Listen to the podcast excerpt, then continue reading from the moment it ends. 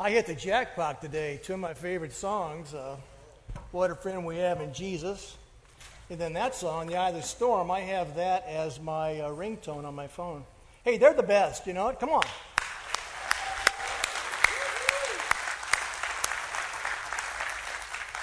You put that song out there, they'll play it. Hey, in just a moment, I want to encourage you to participate in a uh, stress reducing exercise with me. A Gallup poll found that more than 50% of Americans were stressed out and anxious over either the economy or their personal health issues or both. And if that's true, 50%, then some of you are stressed this morning, and I feel like it's my duty to do something about that. So you should have received a pencil. Did you get a pencil? When you came in the yard, if you don't have a pencil, the ushers have plenty left. Uh, raise your hand and get a pencil. Don't take two because we want to give everybody another pencil on your way out. You have one? Um, read what it says out loud.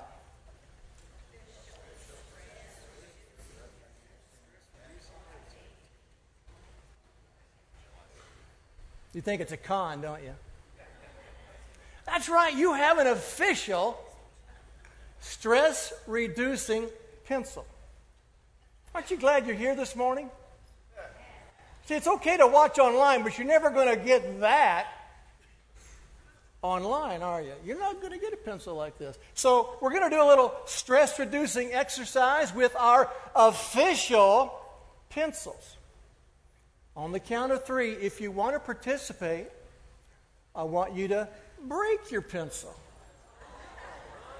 Oh, what'd that pencil ever do to you, huh? So, uh, here you go. On the count of three. You ready? One, two, three, break. That's a sound I've never heard in church before the breaking of hundreds of pencils. Now, did that help reduce your stress? Or have you added to your stress because you realize you're too weak to break a pencil?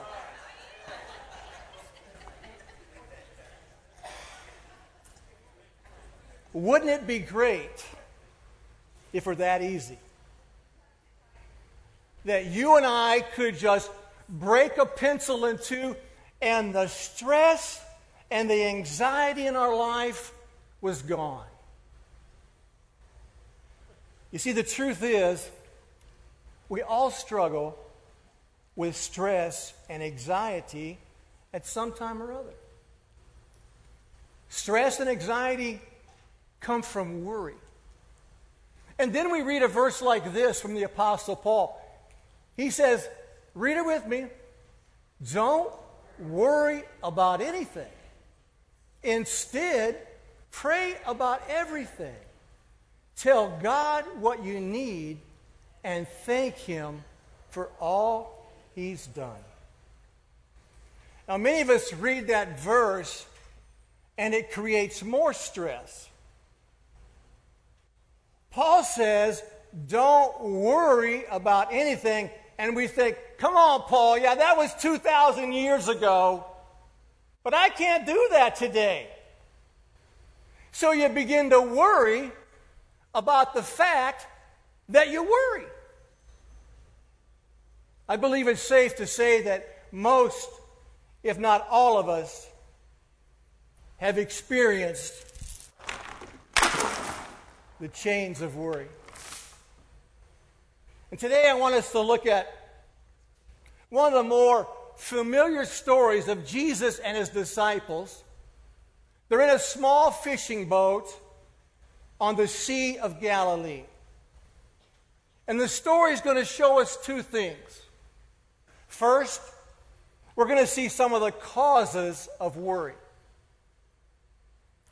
If you and I are going to break the chains of worry, we have to understand what causes it.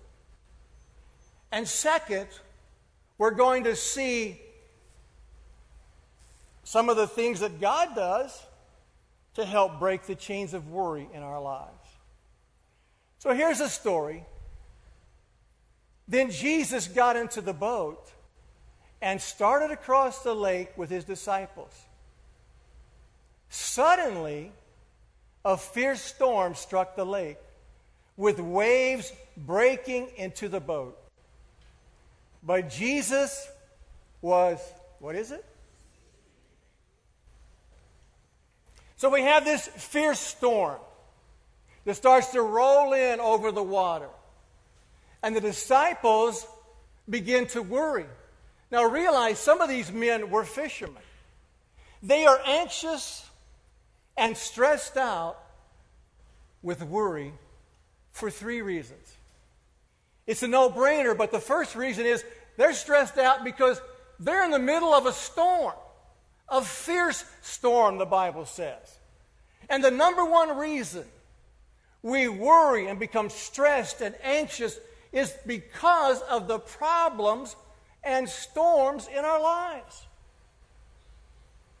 You see, many times when problems and storms come into our lives, they are sudden and they are unexpected. The Sea of Galilee, some of you have been there with me, it's in a natural wind tunnel with small mountains on all sides. And the storms come up suddenly and unexpectedly, not unlike the storms in our lives. Sudden, unexpected. The pandemic was one of life's unexpected storms. We all know people whose lives were seriously disrupted. And in some cases, their lives were destroyed by this storm. Some of you have had unexpected storms in your life. You've had divorce. You've had a job loss resulting in unemployment. You've had the death of a child. You've had serious, serious illness. You've had the death of a spouse. These are the kind of storms that sweep over us and wrap us with chains of worry. The second reason the disciples worried because they were in a small boat in a big storm. In other words, they worried because they had inadequate resources to make it through the storm. The same thing happens to us. We look at our lives and we think, I don't have enough money. I don't have enough time. I don't have enough faith. I don't have enough, and you fill in the blank for your own situation. But you don't have enough to make it through the storm. I was thinking, do you think the disciples would have worried if they'd have been on a large cruise liner on the Sea of Galilee? Probably not. When you and I feel like we don't have the resources to take on the storm we're in, we default to anxiety and worry. But let me tell you a little secret. We're never going to have enough resources to reduce the storms and worries in our lives to zero. You're never going to have enough. It's absolutely impossible, no matter how many resources you have. Now, there's a third reason the disciples worried. They're in the middle of this furious storm, and they look in the far end of this fishing boat, maybe 15 feet long, and they see a strange phenomenon. Jesus is sleeping. Maybe he wasn't like that. that's when they begin to think they are going to face the storm without Jesus being aware of their need. Now, do you ever have that sense, like I do sometimes, when the storms are raging in your life, that Jesus isn't aware of what's going on? He's out there somewhere. These men are in the middle of a storm and they're becoming very anxious. And Jesus is sleeping. Can you picture the scene with me? The disciples keep looking over their shoulder at Jesus as the storm gets worse. And they probably think, is he going to wake up? The boat's being tossed about, the water's coming in over the side. And they're getting desperate, and they're probably wondering, now is he going to wake up? You see, I wouldn't put it past a few of them, maybe Judas, maybe Peter, to go and sort of wake up, Jesus. You know, I can almost hear the conversation they might have had. You wake him, not me. You wake him. I'm not waking him. He might ask me to walk on water. So they keep looking at Jesus, hoping, hoping that he's going to wake up and help them. Maybe you felt that way. You're going through a storm in your life, and the chains of worry are wrapped around your heart, your mind. It's getting worse. And you keep glancing in God's direction. You may do it through prayer. You may do it through Bible reading. You may do it by attending church on Sunday morning. You're glancing His way and you're saying in your heart, Do you see what's going on here, Jesus? Do you care about this storm in my life? Worry grows out of the thought that nobody cares about you and your storm. Have you been there? Have you ever had this thought? Why don't you do something, Jesus? There are times in all of our lives when the winds are blowing, the water's rising, and nothing seems to be getting better.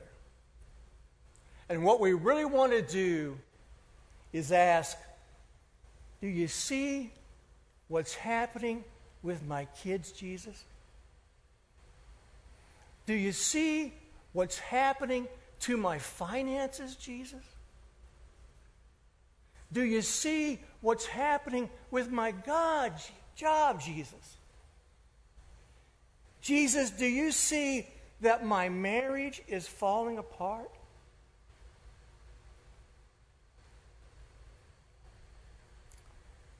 We ask, and then the question comes How does God break the chains of worry in our lives?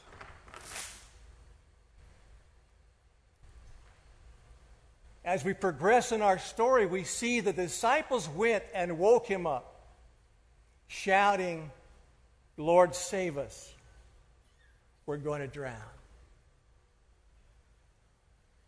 To begin to break the chains of worry in your life, you must ask for help. There comes a time in the storm when it got so bad that the disciples went to Jesus and they finally woke him and they asked for help. Well, when was that time? It was when they thought they were going to drown. Why is it that we wait until we think we're going to drown before we ask for help? Why is it that we handle life storms something like this? I can get through this. a little tough, but I can get through this. I can get through this. I'm going to die! Why is it that we wait until we think we're going to die before we ask for God's help? We wait too long to ask for His help. And that's one of the lessons in this story. The disciples teach us how important it is to ask for help ASAP. Paul said, the verse that we read previously, I wanted to bring it back. Don't worry about anything. Instead, pray about everything. Tell God what you need and thank Him for all He's done. Meditate for a second on that.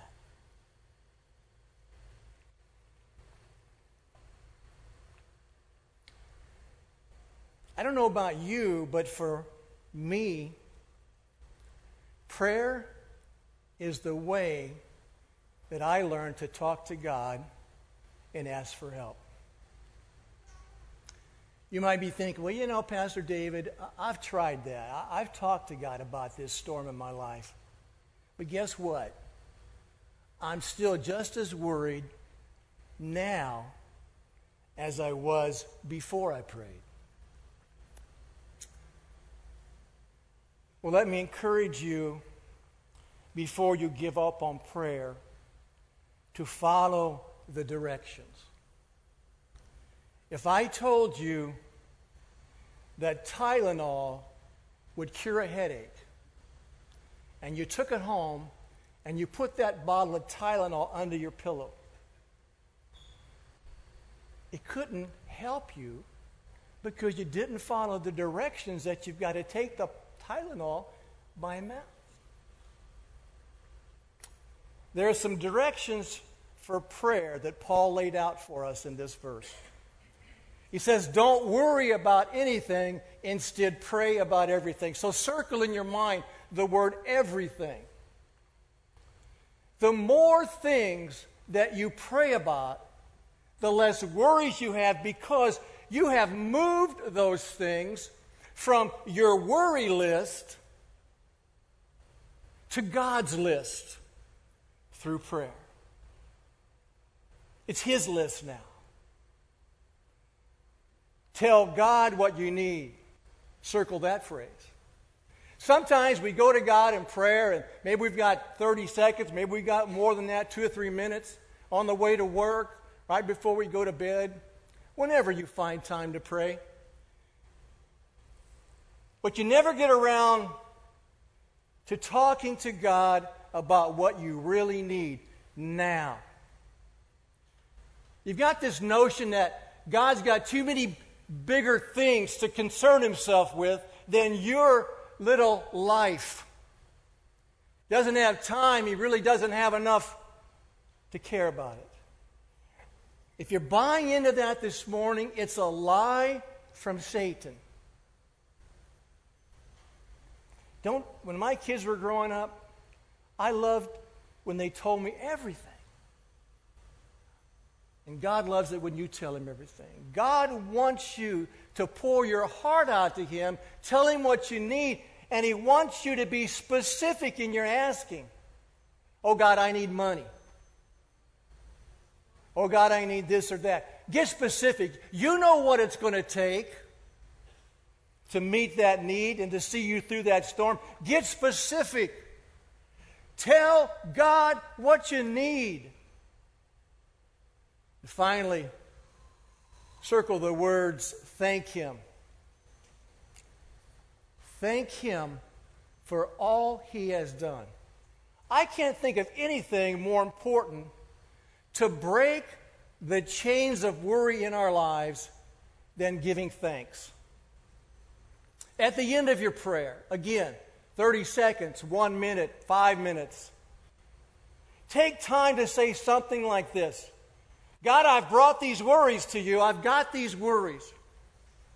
But before I go, I want to thank you for all the blessings in my life, such as, and begin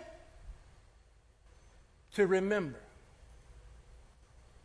Now, that may take you a half hour. But if you don't want to give it all, give a few. You see, that time of thanksgiving and remembering your blessings will do more to break the chains of worry than you could ever imagine. I challenge you to thank Him for what He's done for you, even in the midst of the storm. To begin to reduce the worry in your life, you must not only ask for help, but you must increase your faith. Am I saying to you that we worry because we don't have enough faith? It's not me saying that, but Jesus is saying that we worry because we don't have enough faith. When he looked at those water soaked disciples after they woke him, he said, Why do you have so little faith? One of the issues we have to deal with if we're going to decrease worry in our lives is this we need to increase our faith to decrease our worry. Here, Jesus talked again about our faith. He said, God clothes the grass in the field, which is alive today, but tomorrow is thrown into the fire. So you can be even more sure that God will clothe you. And then what's the phrase? Don't have so little faith. In essence, Jesus says, the flowering grasses of the field, the wildflowers. No one cares for them, they're just there. But God still cares for them and provides the sun and the water. And because of that, He covers them with their natural beauty anyway. For those of you in this room today who worry about God taking care of you, Jesus says, My son, my daughter, don't have so little faith. Here's a great truth the same problems and storms that cause our worry can increase our faith. Let that soak in a minute. What happens when things come into our lives that cause us to realize we don't have enough resources at our disposal, disposal and we're not going to make it? We're not going to make it. We're going down. Now, that's when we can either choose to say, I don't have enough of what it takes to get through this storm, and I'm not going to make it, and I'm worried, and I might as well throw in the towel now. Or we can say, This storm, as big and beastly as it is, it's going to cause me to look to God, who does have enough resources to see me through this storm, and because of that one fact only, I can have faith. You know what that means for us? That means those of you who worry can be people of faith. What if you begin to put faith in God in advance? You begin and you start today. You're putting faith in God in advance for those storms that you know are coming on your horizon.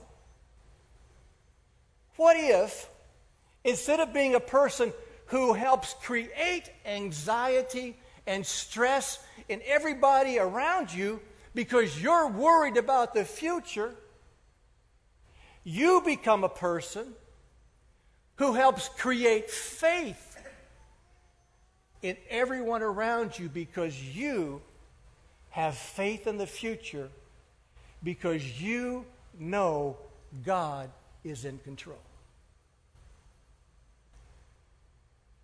If you're a person of worry, there's hope for you because you can become one of the people of faith. The same circumstances that create our worry are the circumstances that can create our faith when we decide to trust God with all of our lives. Here's a verse for some of you that have experienced this personally. Luke writes, The seed that fell among the thorny weeds is like those who hear God's teaching, but they let the, what is it? Worries, the riches and pleasures of this life keep them from growing and producing good fruit. Some of you have been to church in the past and you've been challenged and you've been told you can become a person of faith. And I'm telling you that today. But in the past, you've heard that thought. And in your spirit, you said, I'm going to do that. I want that. I want to be a person of faith. But what happened? Before you even left the church parking lot, worries become overwhelming to you. And the faith you wanted just a few minutes ago have vanished. Jesus here says that worries can be like a weed. How many gardeners do we have in the place? You know what a weed is? And those weeds choke off and keep faith from growing in our lives. Worry can keep faith from growing in your life. It wants to choke it off, it wants to kill it. In order to turn this verse around on its head so it can help us, what if we did this? Instead of looking at the storms that choke off our faith, we choose to look to God who can help us overcome that storm. To begin, to throw off. Somebody just woke up back there. To throw off the chains and worry in our lives, we must also acknowledge that God is in control. The disciples went and woke him up shouting, Lord, save us. We're going to drown. Jesus responded, Why are you afraid? You have so little faith. Then he got up and rebuked the wind and the waves, and suddenly there was a great calm. The disciples were amazed. Who is this man? They asked. Even the winds and the waves obey him. The disciples are worried. They think they're going to die by drowning. They wake Jesus. He gets up and he says, Why are you afraid? Why do you have so little faith? He looks out at that raging storm, still doing its thing, and he says, Wind, he says, Waves, shut up, calm down. And just like that, the storm's over. The water is smooth as glass. The disciples, their mouths probably wide open, their eyes as big as saucers. They ask a strange question, and it is a strange question there at the bottom. Who is this man? And I'm thinking, how sad these men had to ask, after all the miracles they had seen Jesus perform, who is this man? Did they forget that they had God in the flesh with them in the boat? They had God in the boat, and they were worried about some waves and some wind. They had God's Son Jesus with them in the boat. And I think this morning how amazing that we can have God's Son Jesus with us in our lives. You see, that's why Jesus Christ came to earth. And many of you already have him with you in your life. You've ta- taken that step. You have confessed your sins. You've trusted Jesus to forgive you of those sins. And now you have the sweet promise by way of the Holy Spirit that you have eternal life. Will live forever with Him. When we recognize that God is with us, no matter what size the storm, we can trust His control of everything, and it helps break the chains of worry in our lives. In the Old Testament, we read, Yours is the mighty power and glory and victory and majesty. Can I get an amen? Everything in the heavens and earth is yours, O Lord, and this is your kingdom. We adore you as being, what is it? In control of everything. Not 92%, not 99.9%. He is in control of everything. There is no problem or storm in your life now or in the future which God does not have control over. It's impossible because He controls everything. When you acknowledge God is in control of everything in your life, that's when you let Him have His rightful place as King of Kings and Lord of Lords over you, your family, everything, including your storms. Here's what a mother of three said She says, It's all about control.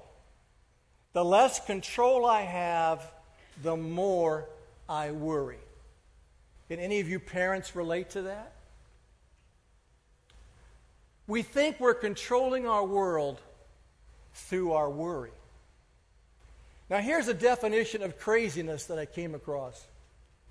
To think that somehow if I could control my world enough through worry, then I won't worry anymore.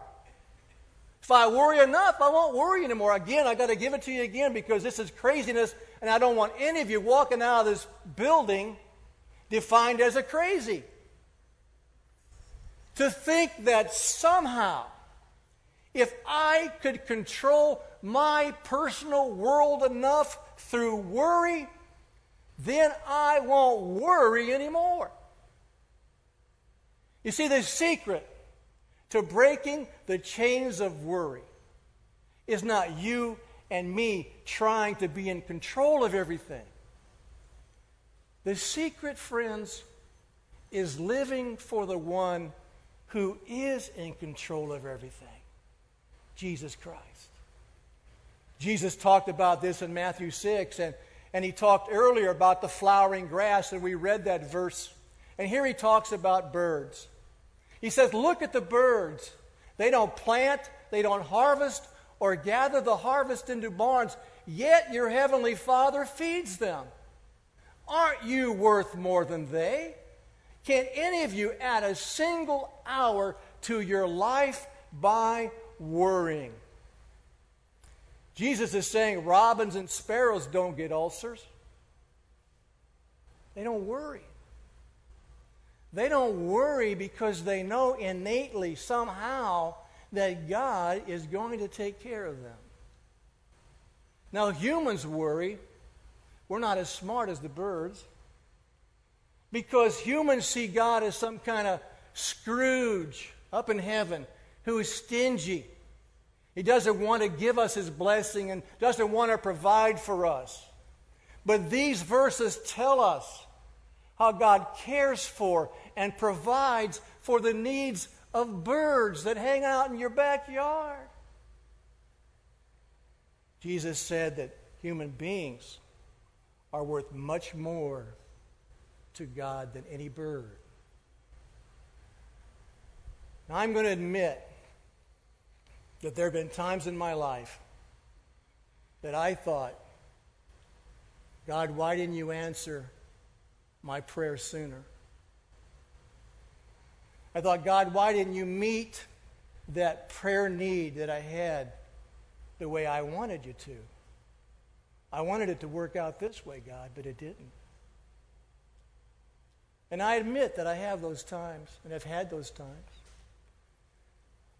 But I also go to admit that there have been many more times in my life when I've looked at my life over these 70 plus years and I think, God, you are so gracious and good to me. And I think about you and some of the stories you've told me, and I say the same thing for you. Say, God, you've been so gracious to her. You've been so good to him. And collectively, I could say, God, you were there for us before we even knew we needed you. And God, you have blessed us as a congregation, as a church, as, as individual families and lives. You've blessed us in so many ways. You've given us an abundance of your mercy and your grace and your forgiveness. God, we thank you.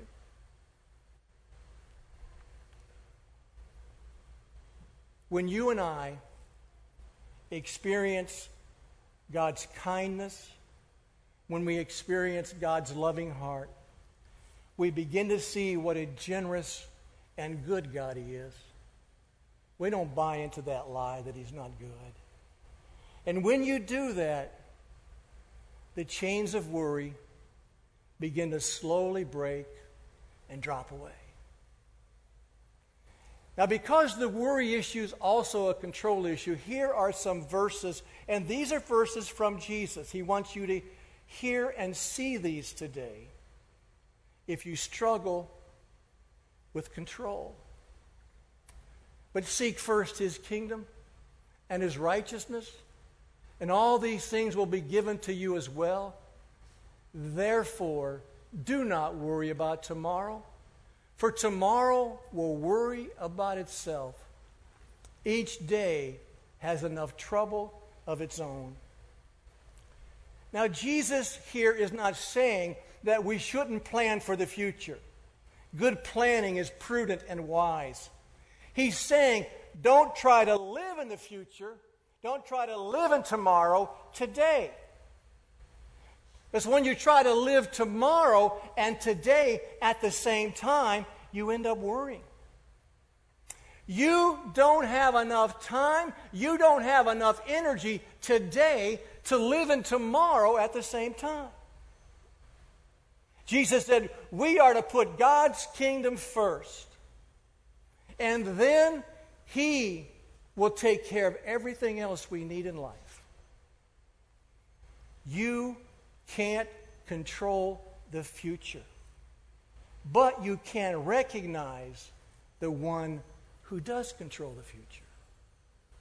There are areas of our lives over which we worry the most, are probably the same areas that we haven't fully turned over to God's control. We still want to control a portion of it. For example, are you sitting here this morning worried about your finances? Then you might ask yourself, who really is in charge of my money? Is God in charge or am I in charge? Maybe you're here this morning, you're worried about your family, you're worried about your marriage. Well, then maybe you should ask yourself, who is the head of my home? Is God the head of my home Or is it me? You're worried about your future. You're worried about your health. You're worried about your finances. You're worried about your family. When you trust God with any and all of those things and put God in control, you will come to realize over time that there are less worries than there were before you put God in control. So, where do you start here on July 18, 2021, the official stress reducing day? Take what's left of your pencil, and by the sound of that, there are a lot of little pieces. Take that pencil home, put it somewhere.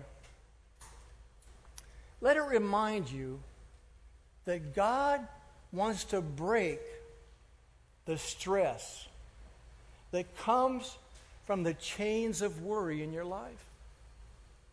And then, after you've done that, and as I said, there are some more pencils in the back.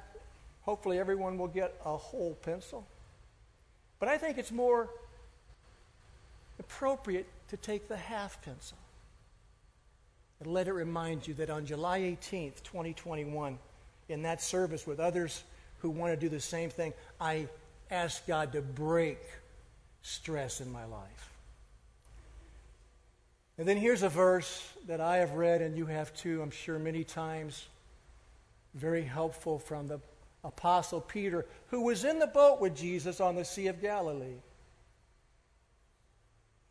Give all your worries, read it with me, and cares to God, for he cares about you. Lord God, we thank you today that you truly do care about us. Not just from 10 to 11 on Sunday mornings when we're in here. You care about us, Lord, when we go to work tomorrow. You'll care about us when we go to the doctor's office and get a bad report. You care about us when we're told that our child is doing poorly in school. You care about us, Lord, in all the storms of life. And you care about us when there aren't as many storms in life. You care about us because you love us. And Lord, in my heart, I am so grateful today that you have seen me through so much in my life. You love me. You love my friends in this room. Lord, let us cast our cares on you. Let us today take what's been said and these scriptures that have been presented and have you begin to break the chains of worry in our lives. Lord, we want to be set free. We want to be filled with faith, not with worry and fear. And we look to you, Jesus. In your precious name we pray. And everyone said, Amen. I hope you have your communion element with you. If you don't have one, raise your hand and the ushers will bring you one. I told my wife, I said, I'm setting them up for failure today. I give them a pencil and a communion wafer, and where are you going to put everything? So I hope you've been able to juggle it all, okay? So if you're like me, I prepare my wafer ahead of time. But I want to read you a passage of Scripture that we read quite often on Communion Sunday, and I do enjoy taking communion with you. Because of what Jesus Christ did on the cross, we can pray with confidence this morning that He will begin the process of breaking the chains of worry in our life, breaking the fear, breaking the anxiety and the stress we live in a very stressful and anxious and fearful time. But God loves us today. And if nothing else proves that to you, it's the crucifixion story and what He did. I've said it before, and I believe it's true, that if you'd have been the only human on the face of the earth, God would have sent Jesus to the cross for you. And in essence, as far as you're concerned, you were the only human being on the face of the earth. Because it's a personal relationship. You will not go to heaven based upon the goodness and the graciousness and the Christian life your mother lived or your father lived or your aunt or uncle. You must come to the cross on your own. Paul says this in 1 Corinthians 11, verse 23. I received from the Lord what I also passed on to you. The Lord Jesus, on the night he was betrayed, took bread, and when he had given thanks, he broke it and said, This is my body, which is for you. Do this in remembrance of me. In the same way, after supper, he took the cup, saying, This cup is the new covenant in my blood. Do this whenever you drink it in remembrance of me. For whenever you eat this bread and drink this cup, you proclaim the Lord's death until he comes. He's coming back. Jesus knew there'd be a group of people at 4719 Seminary Road on July 18th, 2021. He knew we would be gathered here divinely and sovereignly. He knew we would be taking communion today. He knew our hearts would be turned toward Him. He knew we would be remembering Him, what He did for us on the cross. So I invite you now to take the wafer, which symbolizes and represents the body of Jesus broken for you, and let's take it together.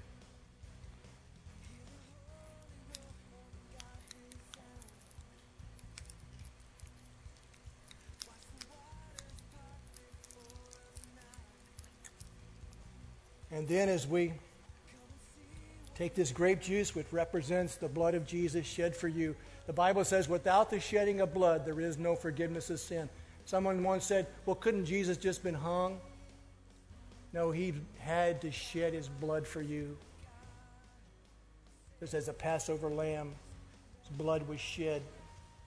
Jesus, being our Passover lamb, died a cruel, horrendous death for us. So let's take and drink together. Lord Jesus, we remember what you did.